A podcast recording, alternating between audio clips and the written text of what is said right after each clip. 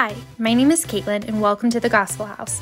Our mission here at the Gospel House is to show the world that the gospel of Jesus Christ is enough, that in the gospel, we can find all of our deepest needs met as the entire church responds to and applies implications of the gospel. We would love to show it with you. Check out our website, www.thegospel.house, where you can learn more about us, find out how to connect with us, ask questions, see when and where our next meeting is, and give to help advance this gospel message of Jesus Christ.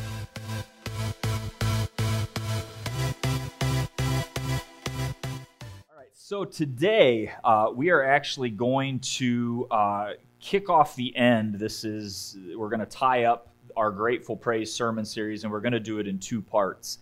Um, but both of the sermons for both this week and next week are going to be connected.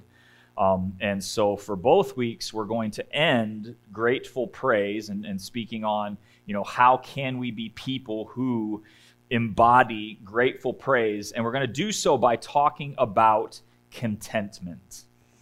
That should be fun, right? So, we're going to talk about this in two parts, tackle this in two parts. Um, but the, the key to contentment, uh, probably one of the best scripture passages on contentment, actually comes from Paul in the book of Philippians. So, we're going to be looking at Philippians. For those of you who recognize this passage, you'll know this is a pet peeve passage of mine. Because we take this passage and we put it on all sorts of things like athletic apparel and everything. I can do all things through Christ who strengthens me, right? You guys have heard that before? Okay? But when we take that passage in context, Paul is not talking about. Now, look, there are passages of Scripture that very specifically say that with God, nothing is impossible, right? This is not one of those passages. Because if we look at it in context, what Paul means when he says, I can do all things through Christ who strengthens me, is very different than I can shoot a basketball really well, I can score goals on the in hockey and soccer, I can score touchdowns, like all the things, right? That's not what Paul's talking about. Paul's talking about contentment. So here's what Paul says, starting in verse 10. This is from Philippians 4. He says, But I rejoiced in the Lord greatly that now at last you have revived your concern for me. Indeed, you were concerned before, but you lacked an opportunity to act. Not that I speak from need, for I have learned to be content in whatever circumstances I am. I know how to get along with little, and I also know how to live in prosperity. In any and every circumstance, I have learned the secret of being filled and going hungry, both of having abundance and suffering need. I can do all things through him who strengthens me. Nevertheless, you have done well to share with me in my difficulty. You can clearly see in context, Paul is not talking about being able to do anything that he wants to do, right? He's talking about the joy that comes when we are content. And that with Christ, if our focus is on Christ, we can be content in any situation, in any circumstance. So the question is are you? Are you content in any and every circumstance? Huh? One of my favorite quotes comes from a woman named Sarah Edwards. She was the wife of the great revival preacher Jonathan Edwards. And when Jonathan Edwards passed away around the age of 50, Sarah Edwards wrote to her daughter. And in that quote, this quote has been referenced by my wife and I many times. We have run to this quote because we found such comfort in it. But this is what she wrote to her daughter. She said, My dear child, what shall I say? A holy and good God has covered us with a dark cloud. Oh, that we might kiss the rod he lays on our back and not complain. The Lord has done it. God has helped me adore his goodness that we had your father for so long. My God lives, and he has my heart. What an incredible thing to say in the face of tragedy, in the face of loss and sorrow and suffering. Oh, that we might kiss the rod he lays on our back and not complain. It is the common thread that runs within real Christianity. Somehow, since the beginning, the real Christians, the real, even before Christianity, the real followers of God embody grateful praise in the midst of tragedies. Real disciples know how to kiss the rod. And so today we will talk about contentment in kissing the rod. Anybody want to throw up just by the mere mention of that? Right? That doesn't sound fun. Trust me, next week will be much more fun than this week. But contentment in suffering, learning to be content no matter what. Now, we'll get to this double edge of the sword next week. It's easy to be content, so we say, when life is good, when we have plenty, right? We like to think that that's when it's easiest to be content, don't we? We'll talk about that next week. But when life gives us lemons, right? The world says we'll make lemonade. That's actually not what the Bible says, though. The Bible says to praise, to rejoice, to give thanks in the midst of your suffering. Not to pretend it's not there, not to pretend that bad is good, nothing like that. But to give thanks in the midst of suffering. This can be very difficult for us, especially because today, the church, specifically in the United States, has kind of flipped this, right? We've, we've let ourselves be changed by the culture that we're currently in, and we've adapted church to fit culture instead of the other way around. But the reality is this worshiping in the midst of horrible circumstances, praising, giving thanks in the midst of horrible circumstances is where the church was born. So, how do we show contentment in our suffering? How do we kiss the rod and not complain? The early church understood this. Do we? So, today I want to look at these three things First, I want to look at what it looks like to praise in the midst of pain, why that's important for us. Then we'll look at the power that praise has in our life. And then finally, we'll wrap up by looking at the secret to contentment. So, first up, why do we need to know how to praise in the midst of our suffering? And for this, I want to flip back to the book of Ephesians. We talked about this the past two weeks. We looked at Ephesians 1. Now, Ephesians, we talked about this the past two weeks, but, but the book of Ephesians is really a how to book. Paul gives us, the church in Ephesus, he writes to, for the purpose to make them more mature in their walk with Jesus. So the book of Ephesians is really kind of a how to book for churches that are looking to become more mature in their faith. And Paul starts with you've got to learn how to praise. That's what Ephesians 1 is all about. You've got to learn how to praise God, how to worship, how to thank Him for who He has called you to be and for who He is. That's where it starts, taking that next step into maturity. But then later on in the book of Ephesians, in chapter 5, Paul reminds us this. He says, So then, be careful how you walk, not as unwise people, but as wise, making the most of your time because the days are evil.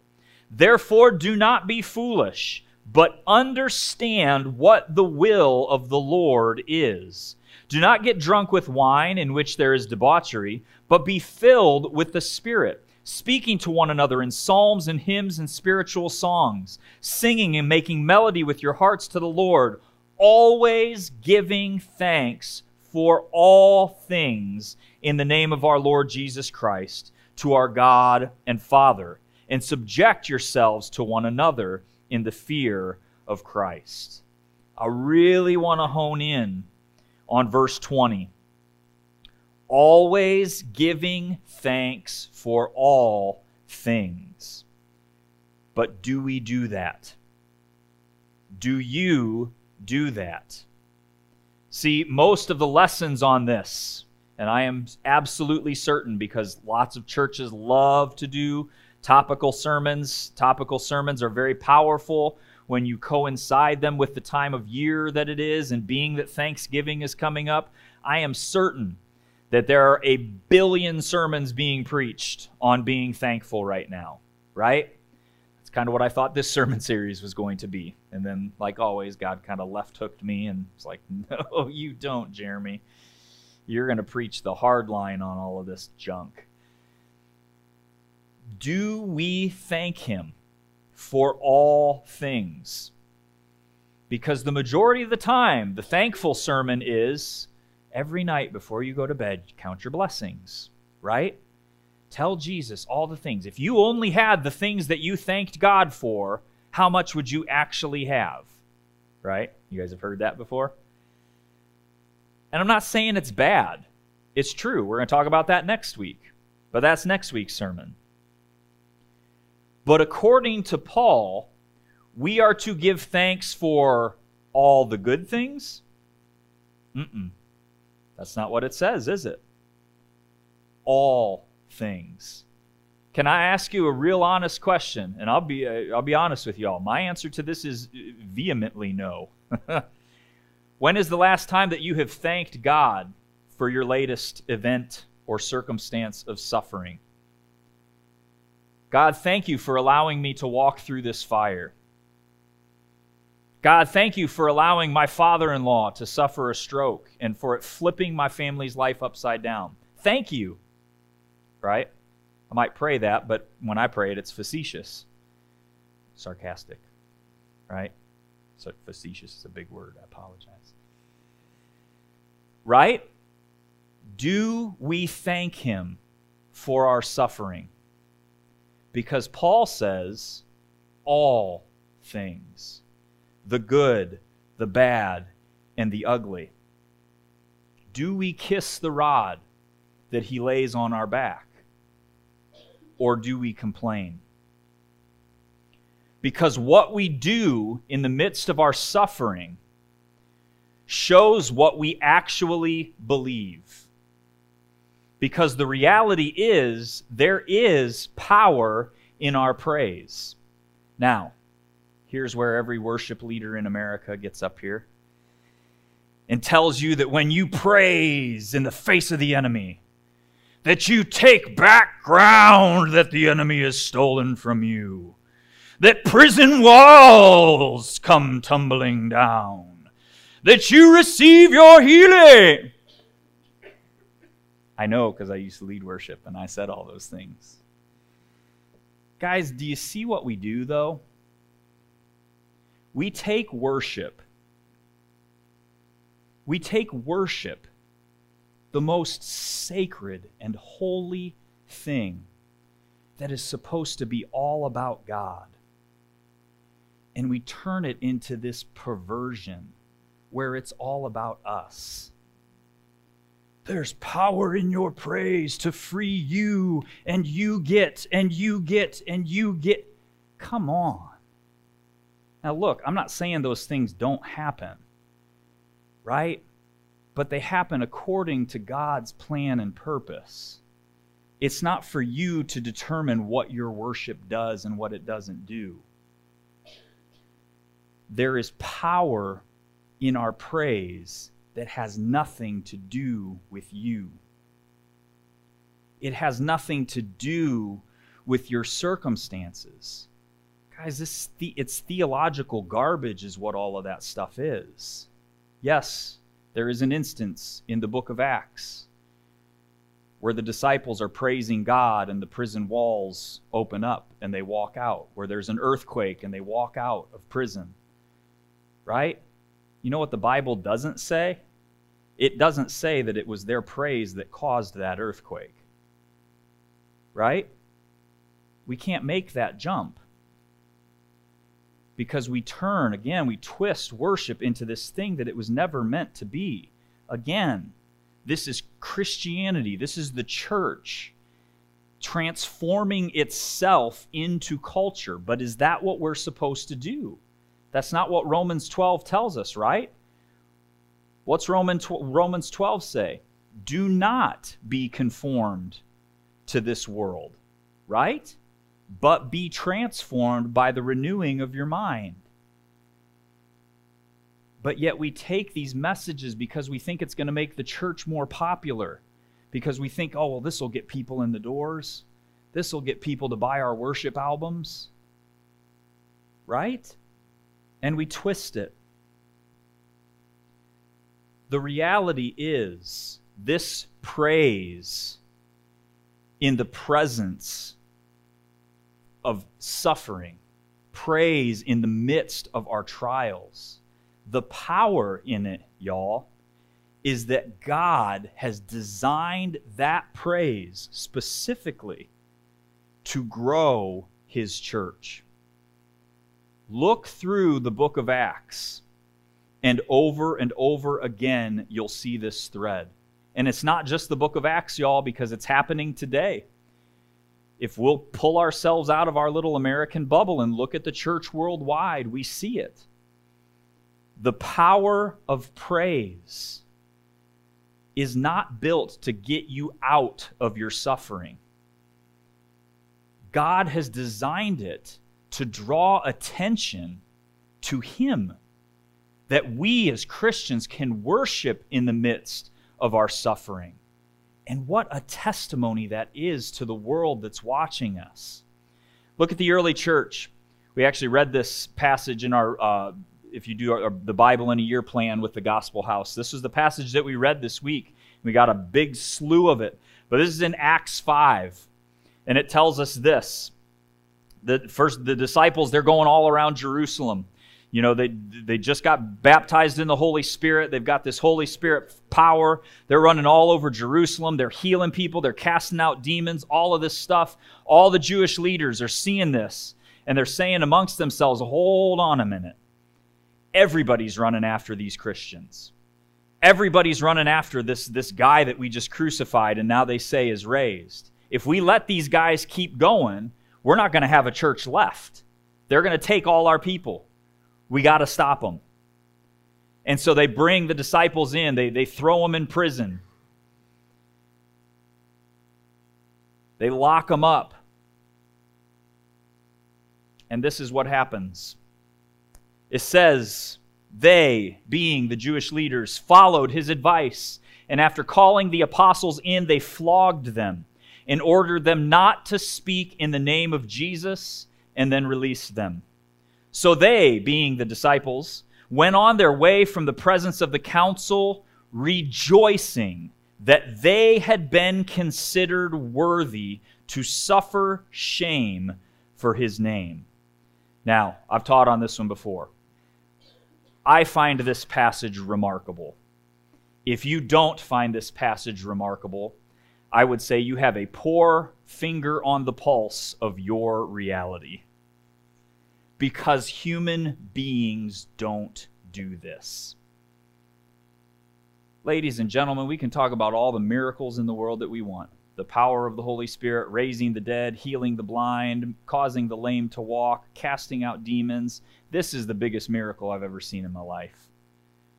This is the power of the Holy Spirit at work. You want to talk about being a spirit filled believer? We've talked about this, right?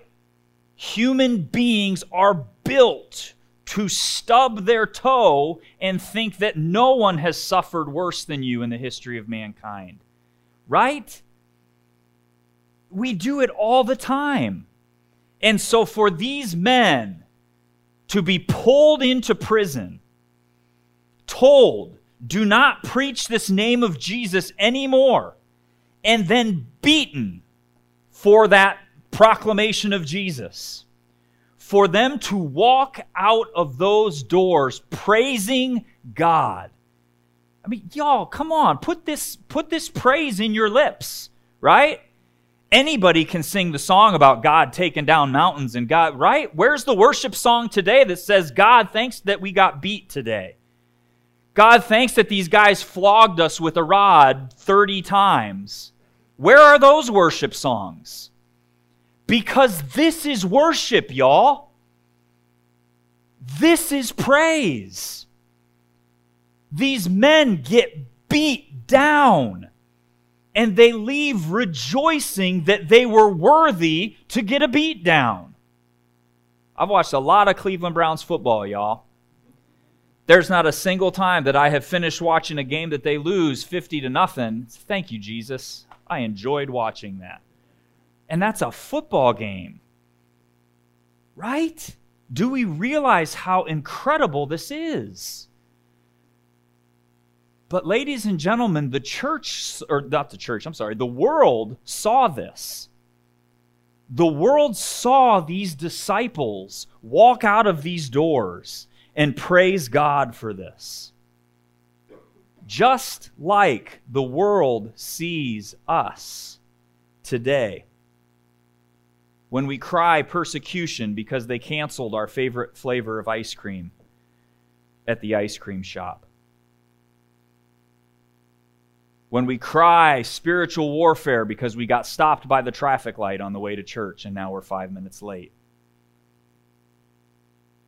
It's funny, but it's only funny because it's true, right? We all know those people.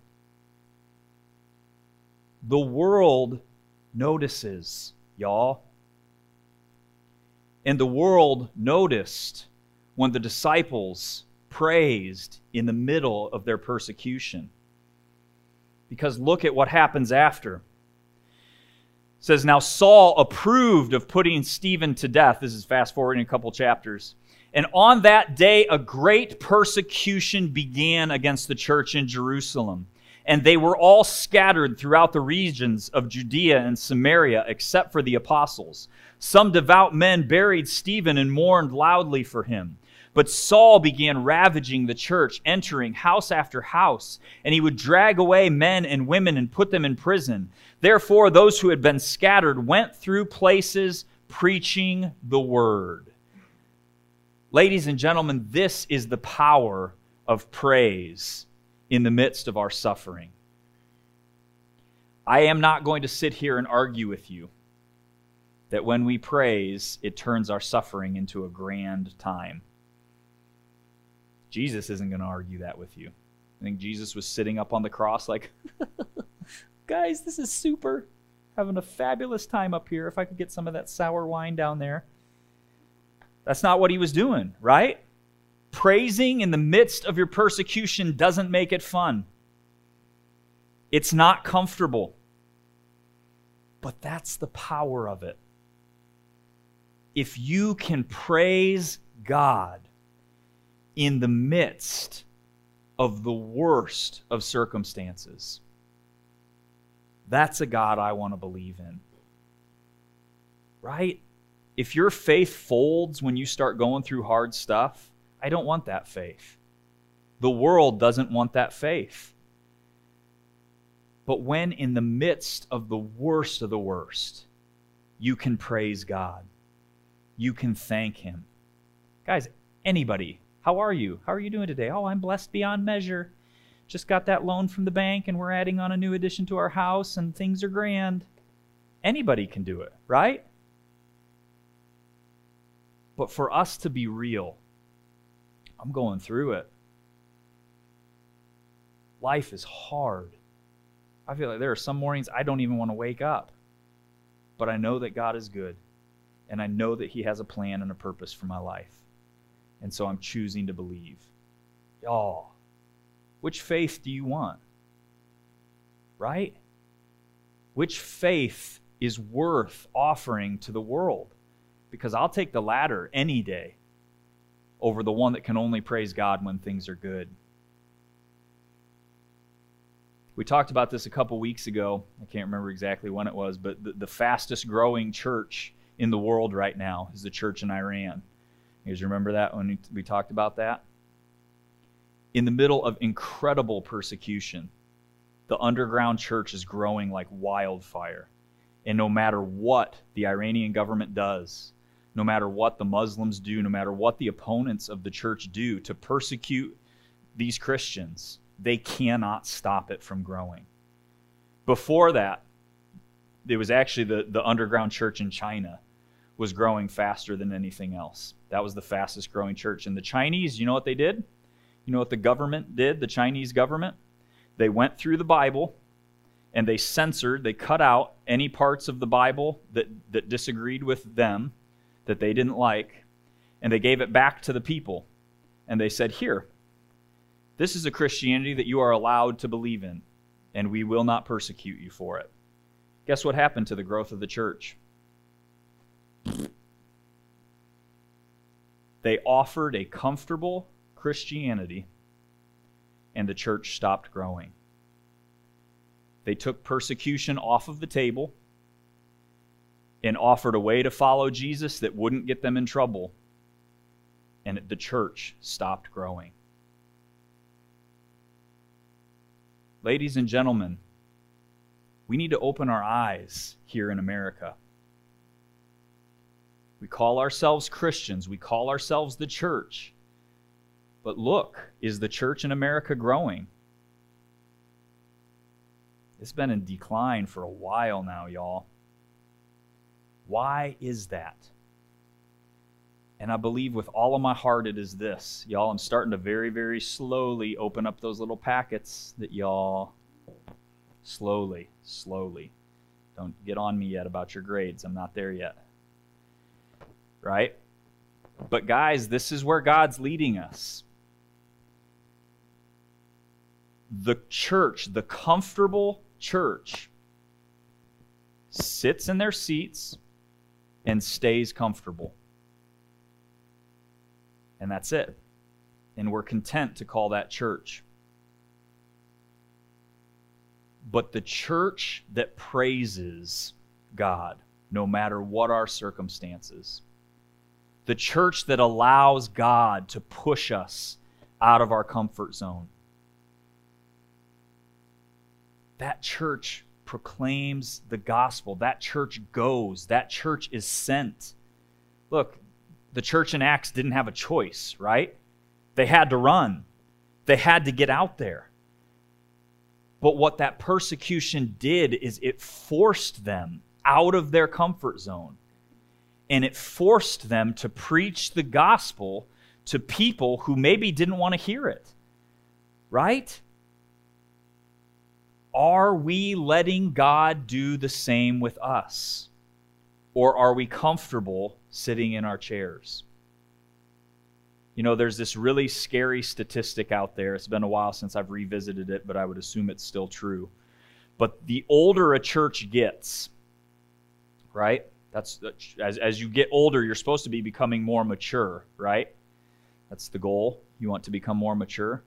But for the church in the United States, they've done studies on these as the church gets older, I think it's at, at like the maybe seven year mark, 10 year mark, when a church gets that old, the percentage flips. Church plants, which is what we are, we're a church plant, get 80% of their growth from people who were not attending church previously, who either didn't have a church, are new to the faith, you know, whatever it is. 80%. And then the other 20% are people who come from other churches. When that church hits like seven to 10 years old, that number flips. As the church in America becomes more mature, 80% of their growth comes from borrowing Christians from other churches.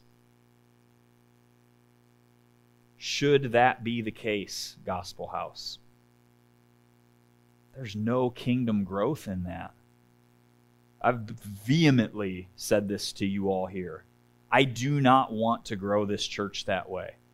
I don't want you to go to all your Christian friends and tell them why the gospel house is better than the church they're going to. That does not grow the kingdom of God.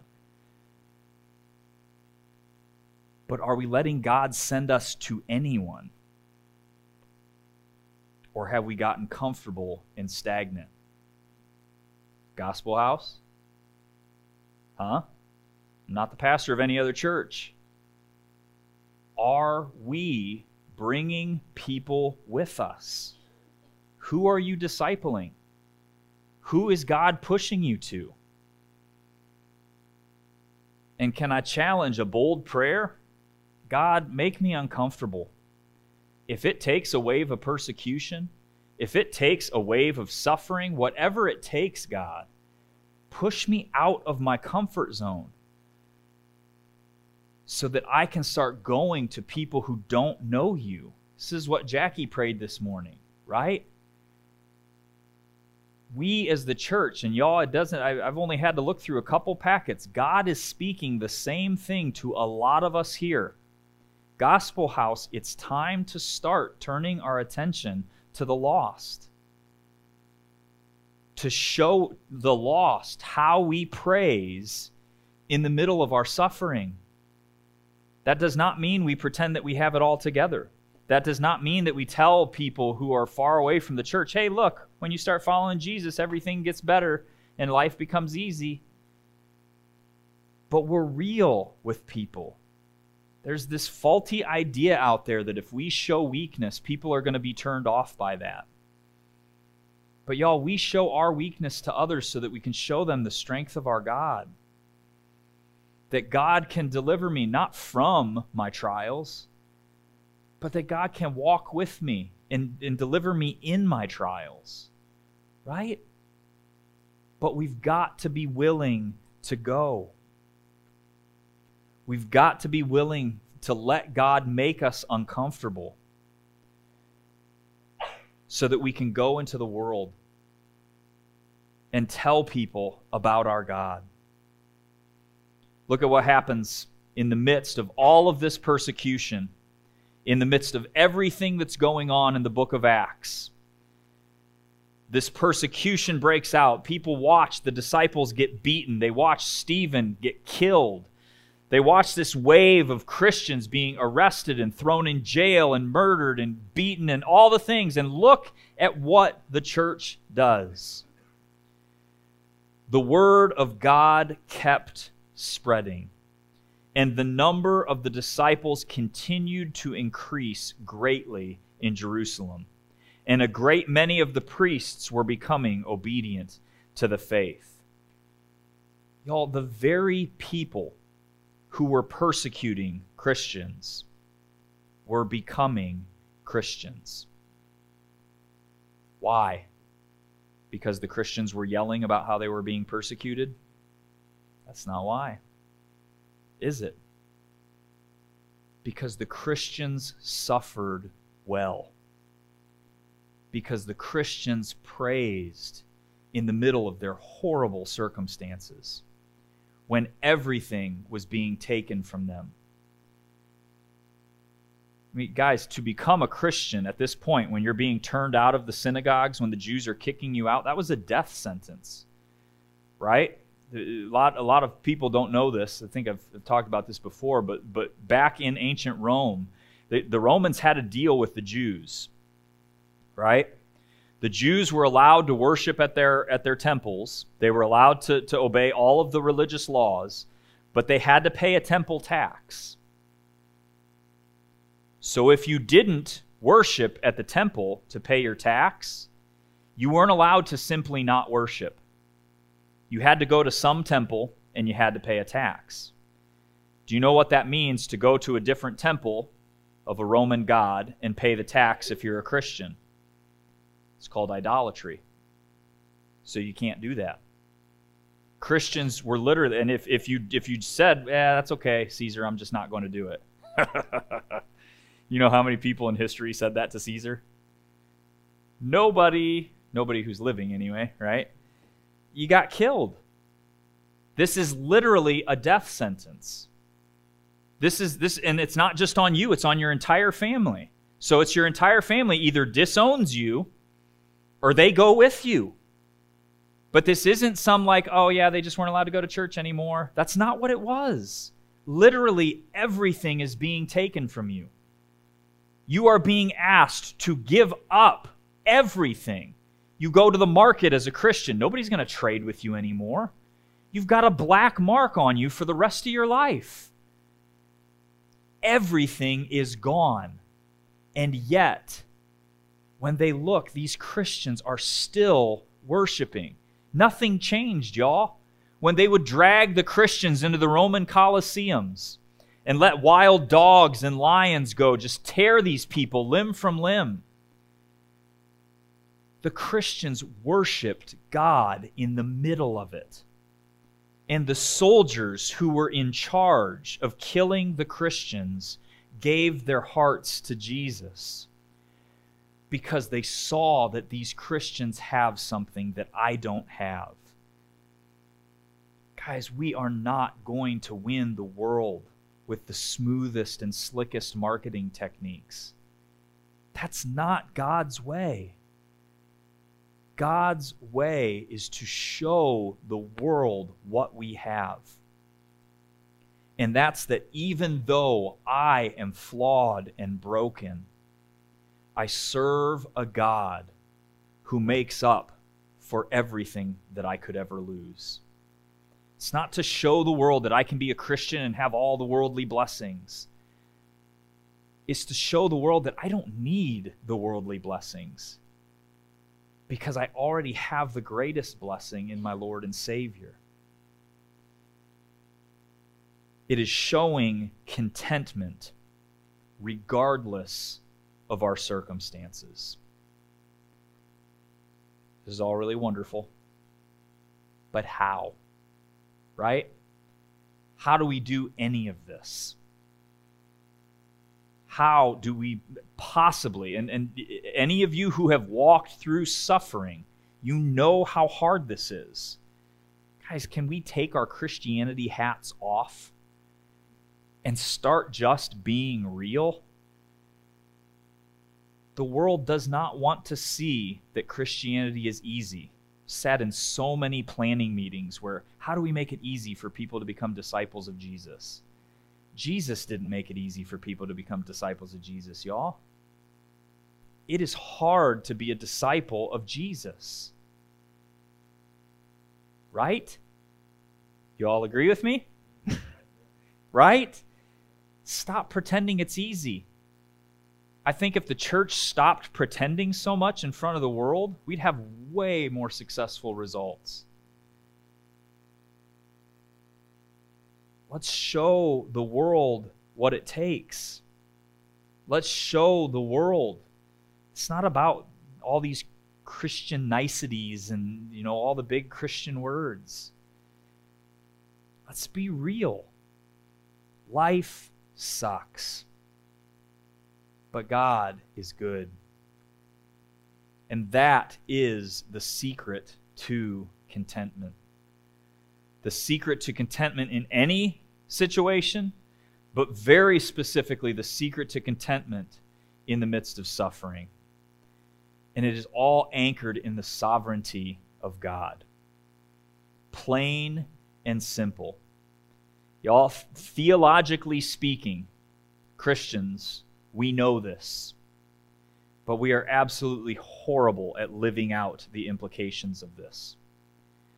God is sovereign. Do you all agree? God knows everything. He's omnipotent. Do you all agree? There is nothing that happens in this life, in the next life, in the past, that has happened outside of God's control. Do we all agree? So everything that happens happens according to God's plan. Do we all agree? God's plan is perfect. Do we all agree? We're good on that theologically, right?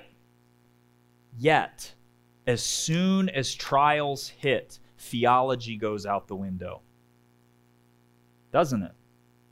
But, guys, that's our anchor. How can we stand in the middle of a Roman Colosseum, ready to be sacrificed in the worst sort of way, and say, God is good all the time. And all the time, God is good. How can we let go of a loved one?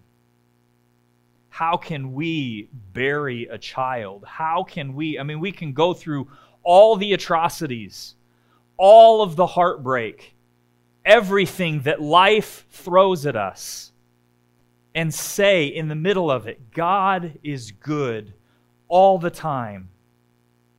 And it's with this as our anchor. We get a sneak peek of this in Ephesians 5. You read the secret, but it went right over your head. Isn't it funny how the Bible does that sometimes? But in Ephesians 5, before we get to the part where Paul tells us to give thanks in all things, Paul tells us this little sneaky thing. Verse 17, therefore do not be foolish, but understand what the will of the Lord is. The will of the Lord is perfect, y'all. I have this conversation with people a lot as a pastor. People always, you know, want to come for spiritual advice when they're up against like a really hard decision. And I've used this analogy before, so forgive me if you're ready to throw up every time you hear it. But we look at the will of God as if it's if as if there's a right and a wrong answer, right? Following God is walking down a road, and eventually we get to a point where the road forks this way and this way. And if we go this way, we're wrong. That's not God's will. You're dead. But if we go this way, it's the right way, and there's blessing and abundance, and that's where God is. That's not the will of God, y'all. That's not the will of God. I hate to break it to you. Pastor Tim Keller gives the best analogy on this. But he said, The will of God is much more like a river than it is a road. And if you will just let God carry you down the river, right? All rivers have currents, right? If you just float, the river takes you where you need to go, right? then you'll go where you need to go. We get in trouble sometimes because we swim against the current, right? And we say, ah, oh, God, you're leading me this way, but I really want to swim this way. But guys, here's the great thing about being a Christian the great thing about being a follower of Christ. Even the mistakes, even the moments when Jeremy Allen Metzger, and guys, there have been a lot of them. There still are times when I think I know better than God, right? If you say there aren't any for you, you are a liar, and I'm going to find you and get you. Right? We all have those moments where I think, okay, God, the river's taking me this way, but that looks really nice over there. I'm just gonna if the river if the river happens to take me over there, right? Right? We all do it. But even in those moments, you're not strong enough to break the will of God. Right? Theologically, we know this. I'm not big enough to break God's will. I'm not that strong, right? God's not sitting up in heaven and I decide, like, eh, I'm going to go do this instead. And God's like, oh, fooey. Going to have to change my plan now. Jeremy goofed it all up. I'm not that strong. God can redeem even my mistakes. This is why we get the promise in Scripture from Romans 8 28 we know that God causes all things. Ladies and gentlemen, that God causes good things? No. All things to work together for good to those who love God, to those who are called according to his purpose. Now, listen, if you're outside of Jesus Christ, you don't get to claim this promise. Do you? You've lost that safety net. Who is this promise for? Those who love God. How do you prove you love God? You do what he says. Jesus' words, y'all, not mine. Check out John 14 if you're curious. Right? Jesus says, Those who love me obey my commands. So, for those of us who love God, who obey His commands, everything is part of His plan. Which means, personalize this, y'all. Bring it home. Whatever you're walking through right now, no matter how badly it hurts, no matter how much pain you are in, that pain has a purpose. It's God's will for you. It is not a mistake. Here's, guys, and, and maybe somebody needs to hear this. Pain is not punishment for those who are in Jesus Christ. You hear that? Pain is not punishment for those who are in Jesus Christ. On the cross, Jesus Christ bore the entirety of God's wrath for you. All of it. So if you are going through something, it is not because God is punishing you. Because that's what Jesus is for. Now, look, God could be course correcting you. God could be, you know, when you reach into the cookie jar and your mom slaps your hand, ah, don't do that anymore, right? He could be doing that, but He is not punishing you. Because to say, Jesus is punishing me, God's punishing me because I did this, God's punishing me because of this past mistake, God's punishing me, to say that would be to say that Jesus' sacrifice on the cross didn't get rid of all of God's wrath. And again, theologically, we know that's not the case. But no matter what you are going through, your suffering is never for nothing. God has a purpose for it. We talked about this last week when we talked about the whole issue one and issue two thing here in Ohio, right? A lot of people are really bummed that those things passed. But guys, God has a purpose. Issue one and issue two, those weren't the two things in the history of the world that happened, and God was like, ah, no, right? Biden didn't get into office, and God was like, oh no, ah, the election was rigged. What are we going to do? That's not what happened. God knows what He's doing. And no matter what you're walking through, God has a purpose for it. When I lose my job, when I lose a loved one, when absolutely horrific things happen. And guys, make no mistake, this is nowhere is, is God saying, yeah, just just get over it. It's just a job. It's just a loved one. There's people in Africa who have it way worse than you. That's not what God ever says. But what God does say is, I have a plan and a purpose. And you can be mad about it, y'all. that's, that's one of my favorite things about God. I love the book of Job for that reason. Job is suffering, and he's not just like, oh, well, I guess I'm suffering. Right? He's mad about it. He's praying to God and saying, God, why is this happening? You can go to God and you can ask Him. You can tell Him. Your God is a loving Father who loves nothing more than to hear your voice. You can bend His ear all day and all night long if it makes you feel better, and He will listen to it. But when the dust settles, do you trust that God loves you? and that He has a plan and a purpose for you and your suffering. Jana shared this quote with me this week. She sent me a text message and she said, Is this really a C.S. Lewis quote? And I said, Well, sounds like something C.S. Lewis would say. I was unfamiliar with it. But I did a little research and it is indeed a C.S. Lewis quote. It's a quote that he sent to one of his friends. But his quote says this We're not necessarily doubting that God will do the best for us. We are wondering how painful the best will turn out to be. That's a cheery one. Have a great Sunday, y'all. But we know that this is the case, don't we? Y'all, I would love to sit here and tell you that I have learned to follow God through all of my successes in life. Right?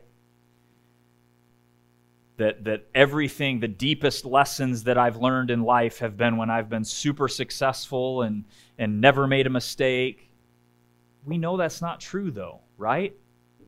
But was, I think it was Bill Gates. I think I was at a leadership summit once and they were talking about Bill Gates and he said he won't hire anybody if they haven't failed at at least a million dollar project. Because even Bill Gates knows that we learn the most from our failures. Right? I would love to pretend, y'all, that the deepest lessons I've learned from God have come from these mountaintop experiences where everything is grand and the glory of the Lord gently comes down and caresses my cheek. It's never the case. Come on, y'all, right? That's never the case. The deepest and richest lessons that I have ever learned from the Lord have come from gut wrenching tragedy. When I am just ugly crying on the floor, and yet his presence comes down and doesn't relieve everything. It doesn't just all of a sudden, oh, hey, guess what? Jeremy, you didn't lose that baby. The miscarriage was for pretend. It's it's still alive. Miracle of miracles. See, you praised your way out of it and I saved you. No. He comes down in the midst and says, Jeremy, this is awful. And I never wanted it to be like this. But I will make all things new. Christian, that's the hope the world needs now. We are so busy pretending that we have it all together. We won't let people see us cry. But, guys, the early church, the first Christians, let their enemies see them broke, to, to, to watch them break and that was what caused their enemies to come to faith, right? I love, we read it in our Bible in a year plan, but that story of Stephen, unbelievable. Stephen argues with these Jews and says, you know, they, they throw him out of the synagogue because he tells them, you know, you crucified Jesus, you crucified the chosen one. They throw him out of the synagogue. And Stephen looks up to heaven and he sees Jesus sitting at the right hand of God and he tells the people what he sees. So the Jews pick up stones and they start to stone him. And in the midst of it, Stephen says, Father, forgive them. Jesus on the cross, Father, forgive them. Church, we spend so much time looking at the world as our enemy. That's whose God sent you to. So, can I ask? We're going to sing a song here, and can I ask you, spend a little time to ask the Holy Spirit, who is your enemy? Who is that enemy that you need to go talk to about Jesus? That person that you have spent all of your time and effort fighting against, that God says, ah, that's who you need to be fighting for. That's who you need to be praying for. That's who you need to be blessing and being open and honest with. Because, y'all, the church is a great thing. I love our church, I love our body. We can be open and we can be vulnerable with one another, and it's a fantastic, safe place to come. But, y'all, if we get so comfortable here in our safe space, we will not do the will of God. We cannot be comfortable and Christians. That's the death of the church. We've got to be willing to become uncomfortable. Are we willing to let God teach us these hard truths? Or are we so busy trying to pray our way out of our suffering that we miss it entirely? God used the cross of Jesus Christ, the most horrific event in, in human history, y'all. The most blatant account of injustice the world has ever seen. And he used that event to bring salvation to all of mankind. If God can use the cross to do that, then I can trust that through the worst of my suffering, he can bring good about. Amen. Amen. Thank you for listening to the Gospel House podcast. We pray that you are pointed to Jesus and will apply what you learned to look more like Him each and every day. If you found today's message impactful, do us a favor and hit the follow button, leave us a rating, and write up a review to help others find our podcast. You can also help us by sharing the podcast so that together we can show the world that the gospel of Jesus Christ is enough. If you have any questions or comments, we would love to hear from you. Head to our website, www.thegospel.house backslash connect Fill out the form, and someone from our Gospel House family will connect with you. God bless you, and remember, the gospel of Jesus Christ is always enough.